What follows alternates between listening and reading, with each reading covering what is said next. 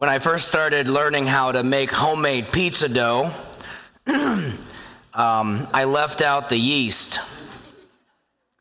And so as I was putting it all together and I had our we had our little KitchenAid mixer there. Those things are just the coolest things ever. If you don't have one, I don't make any money off it. I'm just saying you need to go get one because they're so neat. You could turn it on and walk away, though you're not supposed to.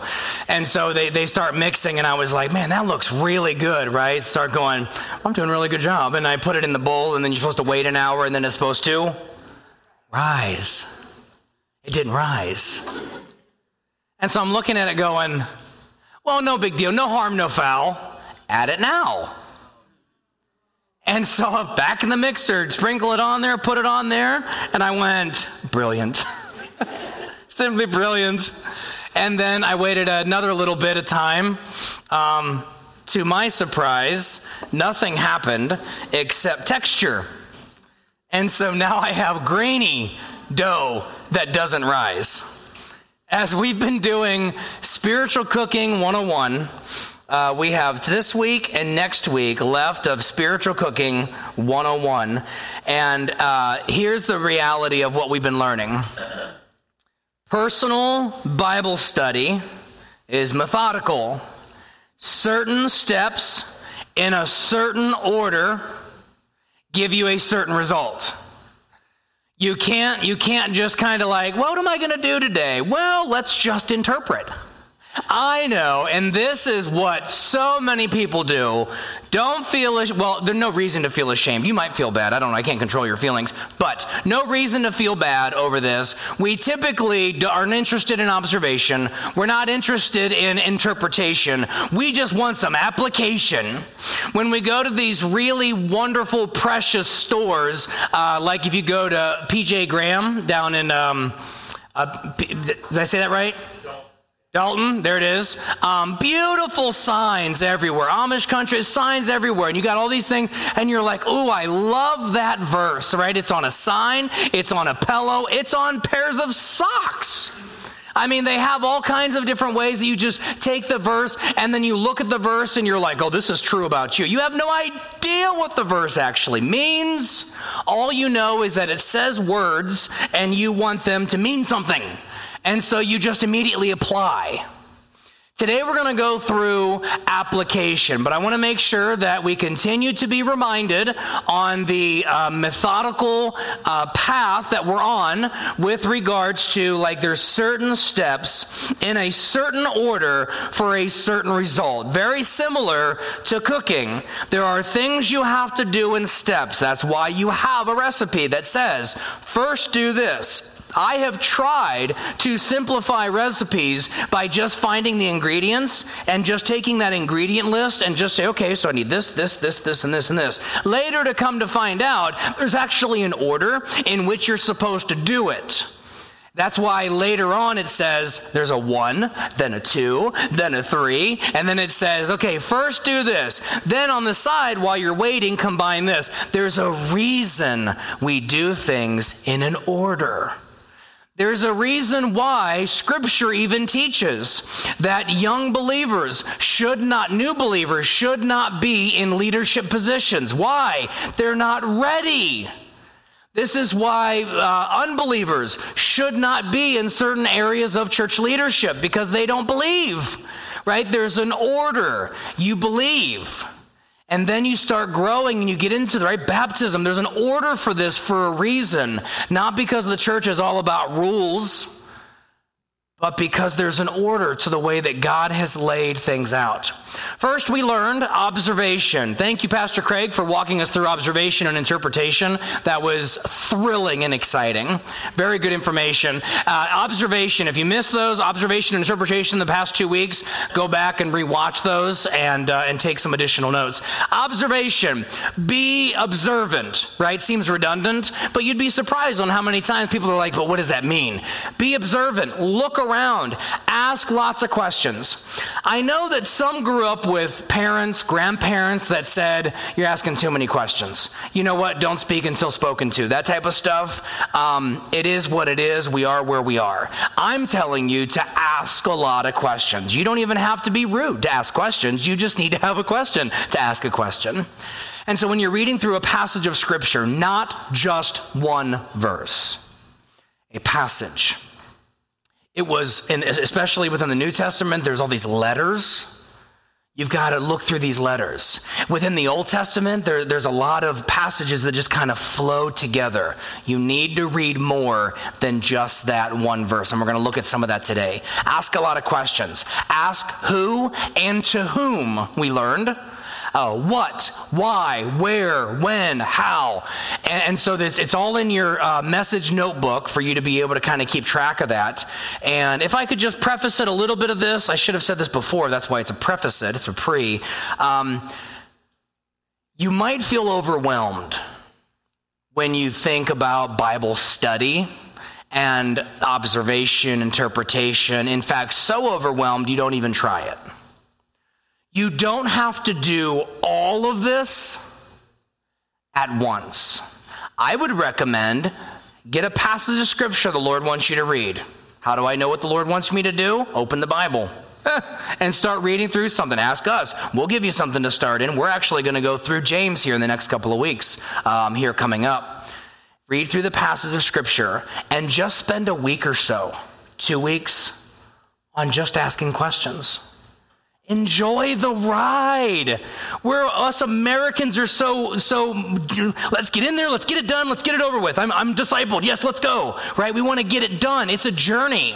The whole concept of sanctification is this ongoing being set apart. So it's an ongoing thing, it's a lifestyle of learning.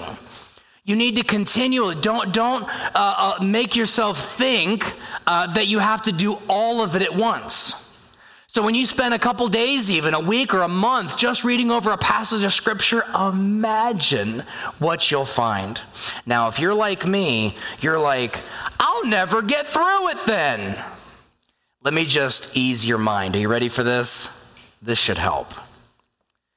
You will never know everything there is to know about everything that is inside of here.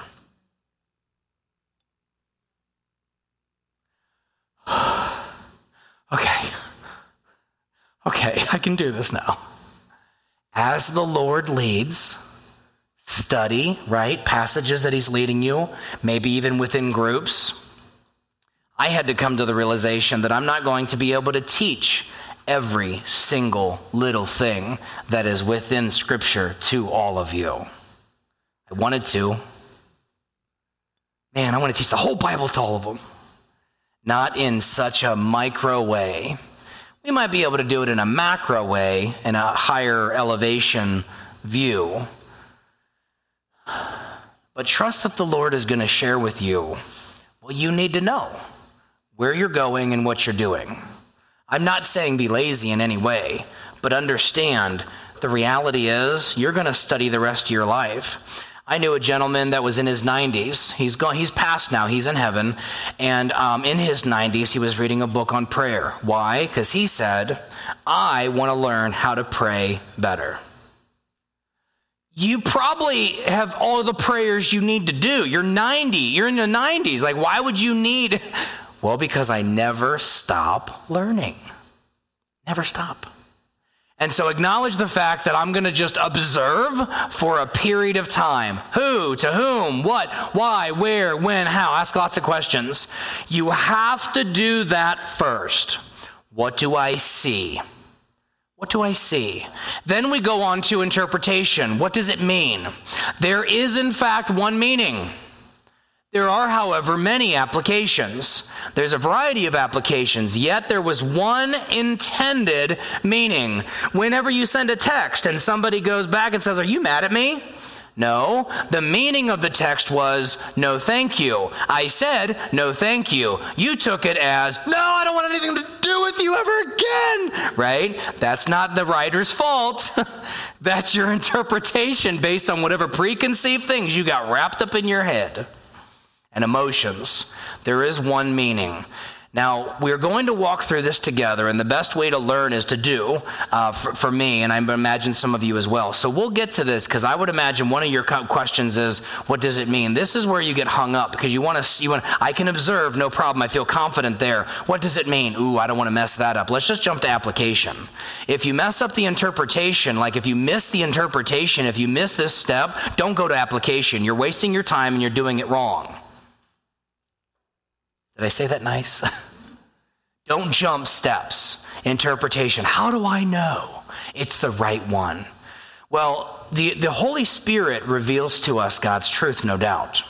And as you read through Scripture, it's important for you to be praying every step of the way. And with all your questions, sitting down with other people to ask those questions and to talk through those questions is very helpful looking up certain things online and being very intentional how much you do online necessarily. I would look for multiple people, multiple things, because look for a, a, collaboration, if you will, a consistency. But understand anything that's different from God's word, uh, we're going to push that aside and just focus on the truth of God's word. One meeting, uh, let Scripture interpret Scripture. So, what do I see? What does it mean? And today we're going to look at in the application. The big idea remains the same. You can prepare healthy spiritual meals to enjoy and to share with others. Psalm 119 says, I have hidden your word in my heart that I might not sin against you. The psalmist loved the word of God. David loved God's law. He would meditate on it day and night he would think about it. It wasn't a matter of like just trying to force a thing. You just you remember uh, couples? Okay, those of you that still like your part, your partner in crime there. Um, those of you that still like your spouse uh, or significant other, I want you to think about this. When you first started dating, did anybody have to keep encouraging you to spend time with that person? No, they probably had to tell you to back off a little bit, right? Like, whoa, whoa, you're spending way too much time with that person, right? Because you were so focused, fixated, indulging yourself in this individual. That's what David was like. He just wanted to absorb and absorb and absorb. Do you know the kings of Israel, when they became king, they had a very specific thing they had to do. They had to take the first five books of the Bible, the, the law of Moses, and they had to write it out. Not in their own thoughts. they didn't write it, they, you know, no, put it in your own words. No, no. They wrote it out by hand. All five books. And then they studied those five books so that they would know God's law. They, they dove into it. That's, the, that's what's important here is that it's not a matter of just doing for the sake of doing. Like you do it because you long for that. Application. So, how does it work? What does that mean? How does it really work in my life? This is the third step in the studying of God's Word. If you do not plan on moving on to application step, um, don't don't worry about anything else. There's no point um, because you can learn all you want, but if you never plan on doing anything about it, the the growth is stunted. Nothing really of value is happening. There is no point in having it if you do not properly apply it. People want all kinds of knowledge. Did you know that the devil knows the Bible? He used it when he was tempting when he was tempting Jesus. Um, doesn't apply it. Doesn't apply it. So no good, right? So observe, interpret, apply. We need to be able to apply God's word. When we misapply Scripture in our lives, a uh, we, there, there's this thing a limited or incomplete view of god comes over us.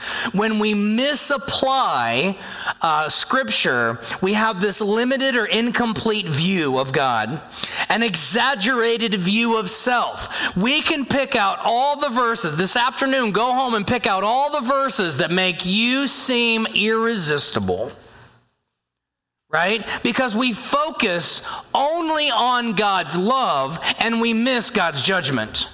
We, we focus so much on the fact that, and this is true, God loved the world so much that he gave his only begotten Son. We focus only on that, and we miss the fact that there's even more, and we make it all about us. The Bible is not about you, it's about what Jesus did. When we make it about us, then it's fragile, it can be broken, uh, it can be shifted, it's shaky. It's the, it's the house that was built on the sand when we make the Bible all about us. And some will say, well, it, I mean, it's basically about us. I mean, he came and did this. No, it's all about him. When we don't fix our eyes on Jesus and we start looking all about us and it's all about me and, and everything, then, then we get this inflated, this exaggerated view of self. And third, a shallow understanding of Scripture. We, be, we, we, we just we get into this like, um, I get a little excited about this apparently. we want to we want to plant flowers and we have these really pretty flowers and if you're the one that like in the spring plants all these flowers and then they die and then they don't come back by themselves, I don't get you. I would say plant a flower let it come back by itself all the time, right? But we want to do these little flowers and make it all pretty and we just want to have this surface level understanding because if I dig too deep that might hurt. That might actually reveal to me that there's something going on that needs to change. And I'm not trying to change, I'm just trying to get, right? We get a shallow understanding of Scripture. We miss the whole point. And finally, there's a risk, a serious risk of theological error. When you misapply scripture, you begin to think truly the Bible is all about you. You begin to make it seem something that it's not. I'm, uh, and so when you when you try to force something into the Bible, you're doing it wrong. Let the Bible speak for what the Bible is saying. Let the scripture interpret the scripture. Some examples of misapplied verses. This isn't a shaming thing. This is a revealing thing. Our culture makes a lot of money off Jesus. And no doubt we need to buy Bibles. They need to print Bibles so that we can buy the Bibles. And, and, I, and we get that, right? We have marketed the Son of God in such a way where, I mean, it's on wristbands, right? You remember the WWJD thing back in the 90s? Right? Come on, my people, right? They were like, oh, yeah, I had the bumper sticker, and when we got the, the fish symbol, all these things. I'm, there's nothing wrong with all that stuff. I'm just saying there's a lot out there. And when you have a mass production of stuff, you may, there may be some error along the way. There may be some misapplied verses along the way. So, Romans chapter 8, verse 28. And we know that God causes everything to work together for the good of those who love God and are called according to his purpose for them. Now, we will use this verse, but we do not use all of the verse typically. Whenever somebody's grieving, I talked about this literally last night, and, I, and we know that God causes everything to work together. And we say period rather than dot, dot, dot and we end it there. Well, God works out everything, you know. And, the, and we need to have the whole passage together, taking this one verse and just saying, okay, we're just going to put it there to try to make somebody feel better. When I do that, I'm trying to make that person feel better about themselves. I don't want to do that. I want you to be more focused on Jesus because guess what? You're going to you're going to distract yourself. You're going to let yourself down. Uh, Jesus, the reality is, he's not going to change. He's not going to actually let you down, though you may feel that way. We need to not just puff people up. We need to give them real encouragement. We were just talking about with the board of directors this week about real, authentic encouragement. So if you want to give somebody a passage that's going to be helpful, use the whole thing, please. Jeremiah 29 11, for I know the plans I have for you, says the Lord. Print it on a pillow, sell it. You don't even, that's, that's like 2911A, right? We do that thing with a little letter. Uh, 2911, that's just like the beginning. Okay, so what, what is this even about? For I know the plans I have for you, says the Lord. Plans for good and not for disaster, to give you a future and a hope. I'm claiming that verse, baby, because I want future and I want hope. And so what, what if what if I what if I don't have a future because the Lord didn't allow me to go beyond 30 or 40 or 5 days? But the verse, he's got plans for me. They're good plans. Okay, so uh, brief understanding. This verse is definitely a promise, but it's a promise for a particular people in a particular time. Through the prophet Jeremiah, God promised that after Judah's predetermined exile in Babylon, he would bring them back to the promised land. Pastor, where would you get that? Um, I read the context.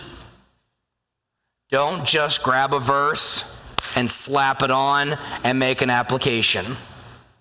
Now, you may have a good working app- uh, observation, interpretation application for that verse that is on your arm in tattoo form. That's all good. But understand the context. Don't just take it, trying to make it all about you, and then you move on.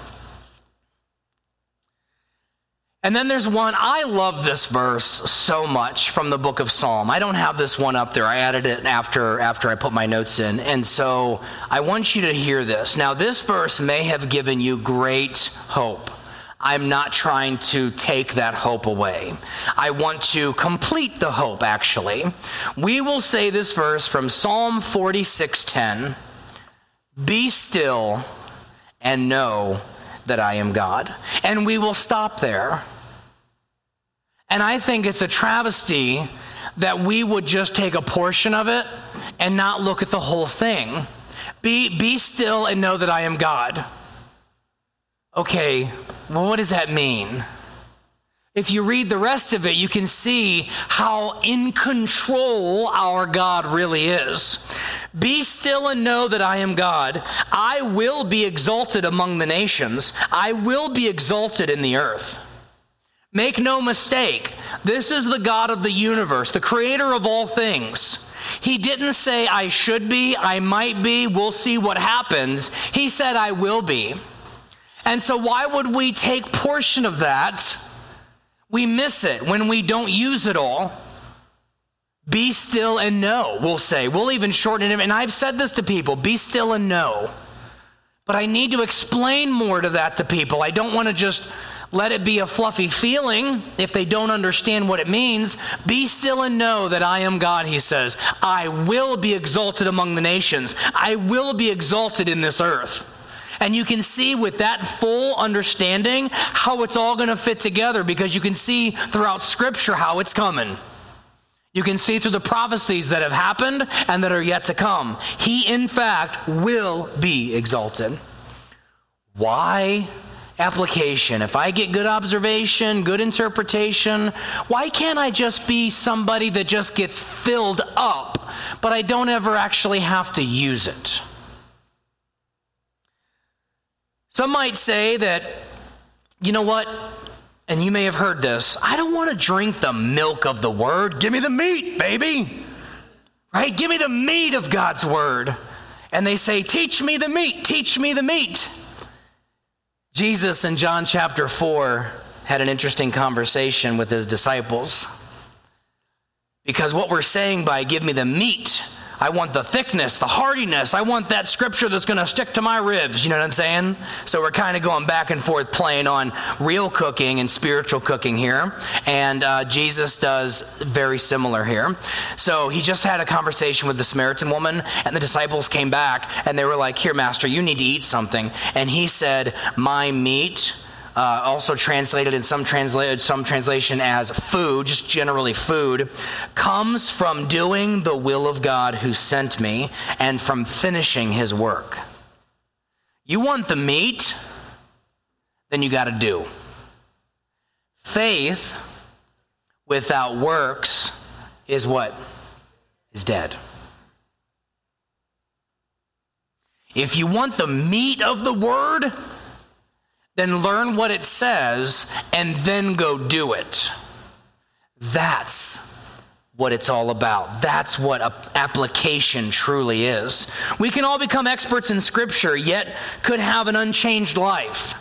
You can know everything there is to know about the Bible, and yet you have nothing changed in your life. God wants truth to transform life. The truth is attractive as we live it out.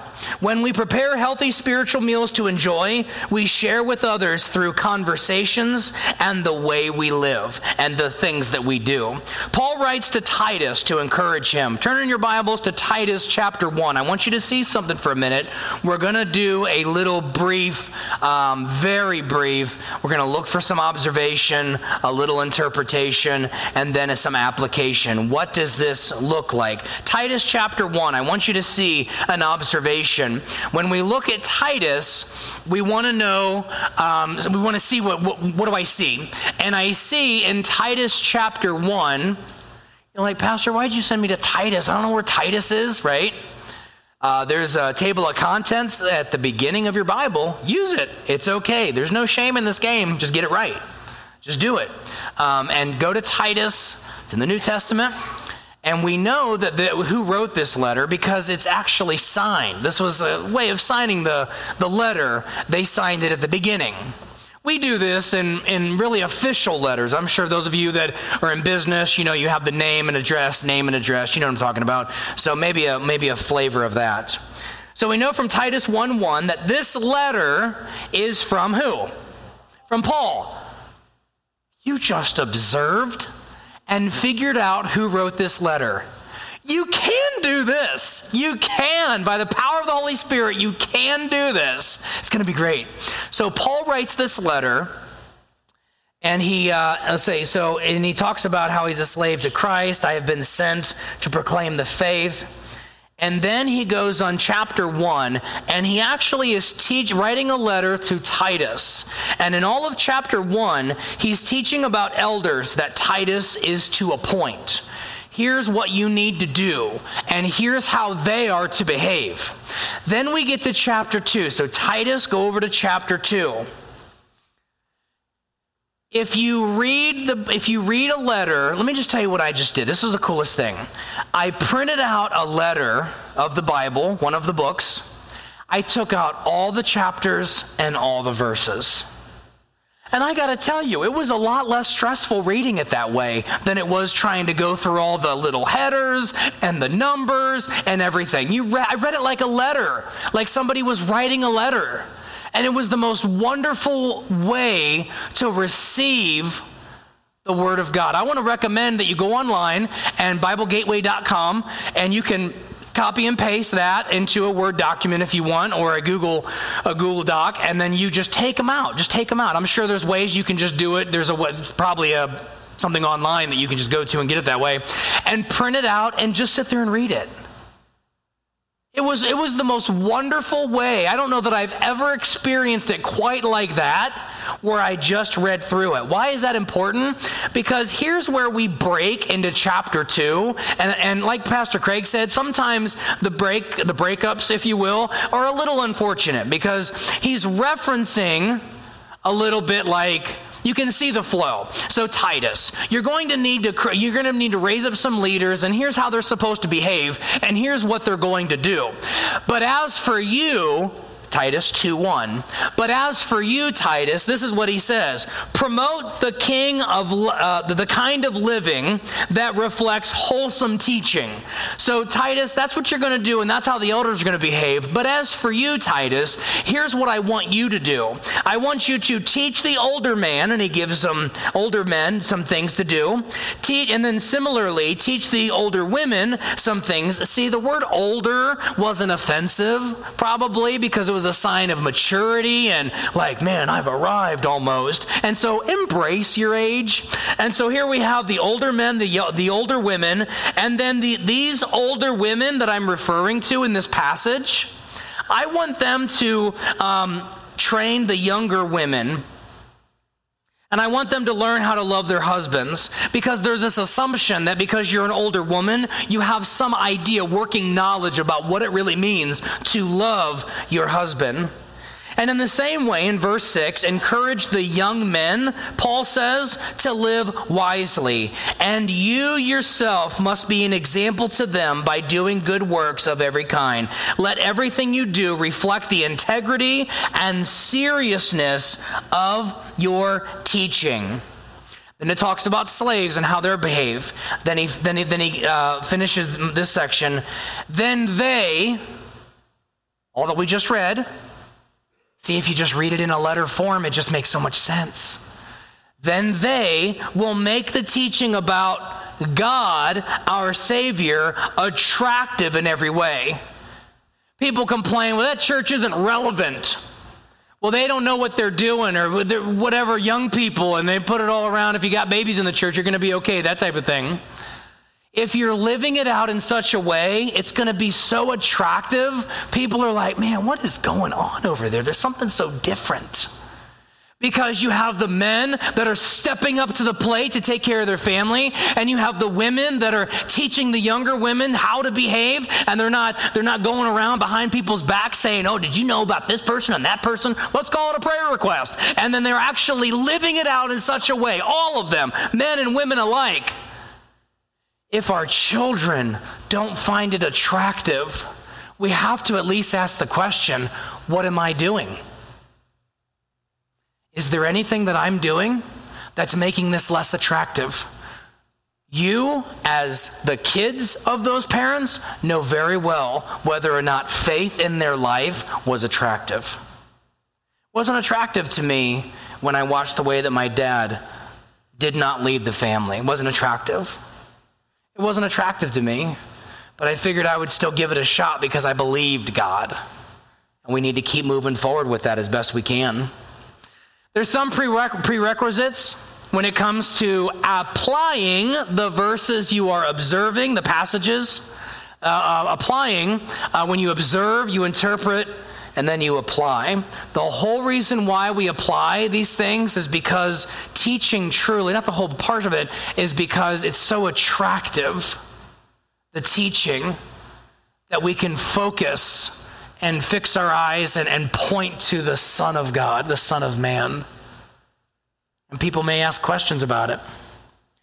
Well, we have some steps on application, but there's some requisites, there's some prerequisites that you need to know beforehand. The first thing is you must be His. You must be born again.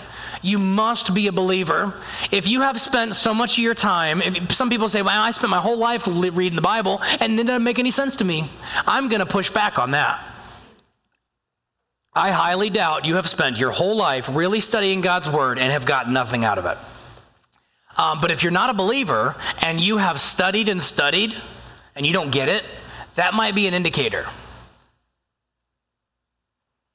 Listen, if we don't speak the truth to each other, what else is there, right? And so if you're not getting it, just take a step back. Lord, am I yours? What a great conversation. Am I really yours? And let's sit down and talk about it. Talk to somebody that's actually further along in the faith than you are. You have to be His, you have to be born again. You must be hungry. These are, these are prerequisites. You have to be His, you have to be hungry. Because you could be His, but maybe you're not even really going into it. You're really not actually going after it. You need to be hungry, longing for the Word. Some of it just takes practice, you know, and practice and keep going and keep going and getting into it and you must be humble. Read like a servant, just ready to obey. Okay, so what does my master want me to do? Now, I know when we say slave and servant, uh, there's different feelings and connotations that get into that, but get into it in a humble way that you're just looking to please the Lord. Okay, so what, what do you have for me today? What do you want me to do? and get into it. So you have to be His. You have to actually be hungry and you have to be humble. Why would you read a book to teach you how to live your life if you think you've got it all figured out anyway? Nothing in that book I'm going to learn. Have, have you tried it? No need. I try it. I would try it. So, how? We're going to wrap up with how. Four steps of application. First of all, know. You need to know the truth, know the text. You need to know yourself. You need to be aware. You need to be aware. This is why we need people in our lives. Whether it's through family, we have life groups, whether it's through conversations, whatever that is, you need to be aware of what's going on in, in you and through you and how people relate. I ask people sometimes, what's it like being on the other side of me? See, I can't sit down and have a conversation and hang out with me the way that you can. I'm just being real. I would love to spend one day just hanging out with me. Right? On the other side. And I just want to I just want to experience me the way that you experience me. So I can be like, "Oh my gosh, I do that?" Oh, how weird. So that I can do better. So I need you to tell me things like, "Pastor, that's a little weird." And then I'll decide whether or not it's really weird. But I would I would love to know myself better so that so that I know like Okay, what do I need to know here? What do I need to learn from here? So, know the text, right? Know a real observation. You need to know a real interpretation. And if you're not sure, you can do some research on it. Observation, you can spend two weeks. Interpretation, spend four weeks. Application, probably need a day. But just continue to like expand that more and more and more. Sit in it. The goal is to know God more, not to just get through it. Don't just get through it. Your checklist could hang on the wall and it says that you've read the, the Bible every single day and you check off the list and you're going, but not, uh, nothing's changing. Something should happen. There should be a change. So know the text, know yourself. The application is built on the interpretation. If that is wrong, the application will be wrong. As we have learned, one interpretation, many applications. So, number one, know. Number two, relate. 2 Corinthians chapter 5 says this means that anyone who belongs to Christ has become a new person. The old life is gone, a new life has begun. Relating it to the, the, the truth to your life. You should at this you should have new relationships, new relationships with God, of course, your new relationship with God, new relationships with your enemy you're like, what? How does that change? Well, as a believer, we listen to Jesus, right? And and so Jesus said, love your enemy and pray for them that uh, uh, use you, despitefully use you, and um, persecute you. So now your relationship with your enemy is that you care about their soul. They're no longer just an enemy; they're a person with a lost soul, perhaps. And so now the relationship is we're praying for them. So you want to know, you want to relate it to your life. So we're knowing we're relating. This one's hard for people because we're so quick to move on to the next thing. You want to meditate you want to meditate. Joshua 1 8 says, Study this book of instruction continually. Meditate on it day and night so that you will be sure to obey everything written in it. Only then will you prosper and succeed in all you do. Psalm 1 uh, 1 through 2. Oh, the joys of those who do not follow the advice of the wicked, or stand around with sinners, or join in the mockers. But they delight in the law of the Lord, meditating on it day and light, night. What does this look like? In an office setting, the people that are hanging around the cooler that, that are, that are uh, uh, actually causing harm to the company, perhaps maybe you are meditating on God's word. And as the Lord allows, maybe you get in there and be a light in the darkness. But you're meditating on God's word. You're learning it even at lunchtime, right? And today, many people are working from home. You know, you take the Bible with you. I'd invite you to always have two Bibles in, uh, in, in, in your ownership or possession, so to speak. One at home and maybe one in your car. I have one that I keep in my car. It's the one that I got when I became consecrated as a deacon in the Free Methodist Church back in 2007. And so it's a small one. It's got the whole Bible in there, Old Testament, New Testament, but it's small and it's flat and it fits in my glove box. So whenever I go and have a visitation or uh, if I go and visit someone at the hospital or their house, I can, you know, if I just need to go quickly, I've got the Bible ready for me. It's always there. Now I know I have it in my phone as well. I can always pull that that up. But um, I always have a hard copy of the Bible as well. I never know if my phone's actually going to pull it up or not. So I just have a copy. So keep it with you. Maybe keep one at the school with you. You, as students, you have full permission uh, to take your Bible with you. You're allowed to talk about it in school. You're allowed to, you know, you're allowed to like process it in school. You're allowed to read it in school. You're allowed to pray in school, student. You're allowed to do all of that. And teachers, likewise, God empowers you to do the same. Now, I know there's guidelines and there's rules in public schools, but make no mistake. Make no mistake about it. You stop praying over your students because of a man made law. Hmm. I would check that. It doesn't have to be so like, Lord Jesus, bless these students right here, and doing something like weird. Get there a few minutes earlier and just sit there and walk over the desks. If you have those desks, maybe you have tables. Maybe you're on the field. Go through the locker room and pray over all that. Keep praying over it. Keep scripture with you at all times. So, know, relate, meditate. Psalm 119 Oh, how I love your instructions. I think about them all day long. We need to get to that place in our life. And finally, so we're going to know, we're going to relate, and we're going to meditate. You have to practice it. Even if you fumble through it a little bit, feels kind of weird and awkward at times, just do it. Just try it. I know that there's uh, I know that there's you know, some young moms that struggle to get to the Bible because they're taking care of the little ones. And depending on the structure of your family, you know, maybe dad's able to leave early and the dad can go and take care of stuff and have some quiet time and do this. And the dad feels, What's wrong with mom? I'm doing just fine. Um, dads, uh, get your head out of your book for a minute and realize that you may need to step in to help mom. And mom, don't give up. Don't give up because your children might depend on it. Trying to learn and read. Maybe some of the maybe your quiet time is simply reading out of one of the books to your children. Right? Take one of these books. If you're a newer believer especially, grab one of the children's Bibles and just read through it. You're not going to get the full picture, but it can get you started in here and then just read through.